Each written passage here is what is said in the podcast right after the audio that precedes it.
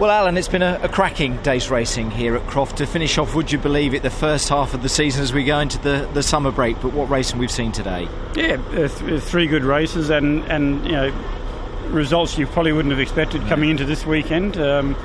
We've got two new race winners for the year. So I don't know how many we've had this year. I think that's 11 from 15. Oh, fantastic. Yeah, which is amazing, isn't it? If you look at the stats, it's incredible, isn't it? And Ash Sutton, the reigning chap, back, I suppose, where people would like to see him. He'll be delighted with those couple of victories today. Well, this track has got Subaru written all over it. It has done for the last couple of years, People's memories are very short. Subaru have always done fantastically well at this track. It plays to all their strengths.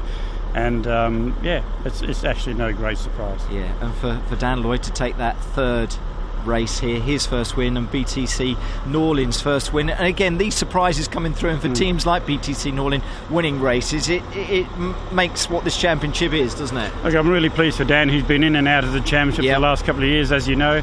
I'm particularly pleased for Bert and all the crew at BTC Norlin. Bert's been an important part of this championship on and off for the last 15 years or whatever. They've worked really hard. They had such bad luck at Alton Park. A lot of money spent getting here. They got the result, and that's really great to see. Colin Turkington will be chuffed to have got to the summer break, leading the championship. And once again, we've seen what a good racing driver Colin is. And I think, having spoken to him, he's delighted to be where he is at this time in the championship. Well, yeah, and he increased his points lead from coming into this race meeting, so he goes into the summer break with a little bit of a buffer. Not a great one by any stretch of the imagination, but you'd rather be leading the championship than anywhere else. So. Yeah, a lot of people still chasing him though. The likes of Tom Ingram, Matt Neal was there back in the show, but we've got Tom Chilton as well. A lot of people who were. So the second half of the season, for what I'm saying is, it should be a real cracker the way to Brands Hatch, shouldn't it? It throws up all sorts of different races in the second half. Snetterton.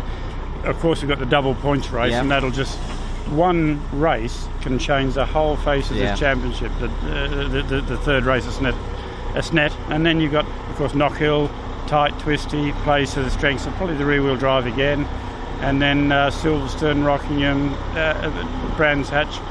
It's all to play for. Unpredictable. Yeah. And finally, just to say, the weather here this weekend and the crowds at Croft have just been amazing, haven't they? I had nothing to do with the weather, but the crowds. But just probably a little bit to do with the crowds. It was a great day out, and great turnout. Despite the fact that there was a Grand Prix on and the football was on, people still turned out in their droves, and it was fantastic. Shows you the strength of the championship. But Alan, enjoy the summer holiday. We'll do it all again at Snetterton. Thanks, Mike, and the same to everyone else.